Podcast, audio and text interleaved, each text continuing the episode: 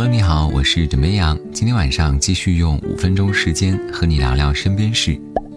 周日一天的假期一晃就过去了，今天是周一，上完班之后的你还好吗？一提到周一呢，很多人都苦闷烦恼，特别是在周末的晚上提到。根据美国一项调查显示，百分之七十的人讨厌或完全脱离自己的工作，这就是精神病学家所说的“忧郁星期一”。而我们为什么会如此讨厌周一呢？科学家给出了答案。首先，第一点，对轻松愉快生活的留恋。如果人们按时记录自己的情绪，会发现周一和其他日子相比，并不会感觉到更多的压力或者沮丧。但如果你问人们哪一天感觉最糟糕，他们一定会说是周一。第二点，欠下了睡眠债。大脑受生物钟控制，即使是一个小时的错乱，也会让你抓狂。人们习惯在周末补觉来弥补工作日的睡眠不足，但额外的睡眠不仅扰乱了生物钟，还会让你周一起床更加困难。我看到有网友调侃，为了避免这种情况。所以我选择主动在周日加个班儿。近日，援鄂护士吃火锅，陌生人偷偷买单一事刷屏网络，感动很多人。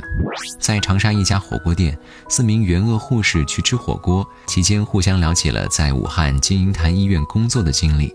等吃完饭去买单时，他们被告知已有人替他们结了账。通过监控发现，是隔壁桌的一位小姐姐买的单。昨天，这位爱心小姐姐找到了，她叫朱倩。她说，平常都是在新闻里看到逆行英雄，这是第一次看到他们出现在离我那么近的地方，就想表达一下敬意。而令自己想不到的是，这件小事引发热议和关注。他希望大家能够多多关注医护人员。也希望温暖和善意能够流动到更多人的心里，为朱倩点赞。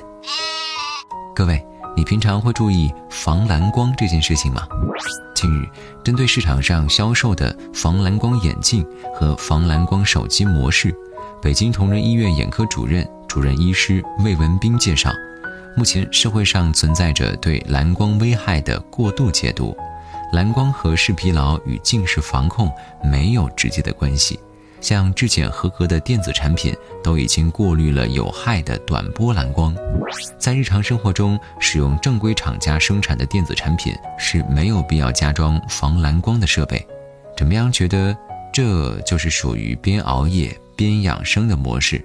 想要真正的护眼，手机还是少看点儿。俗话说得好，造谣张张嘴，辟谣跑断腿。又到了每天的辟谣时间了。提到黑头，很多人就开始犯愁了。相信很多人呢，也都试用过各种方法去黑头。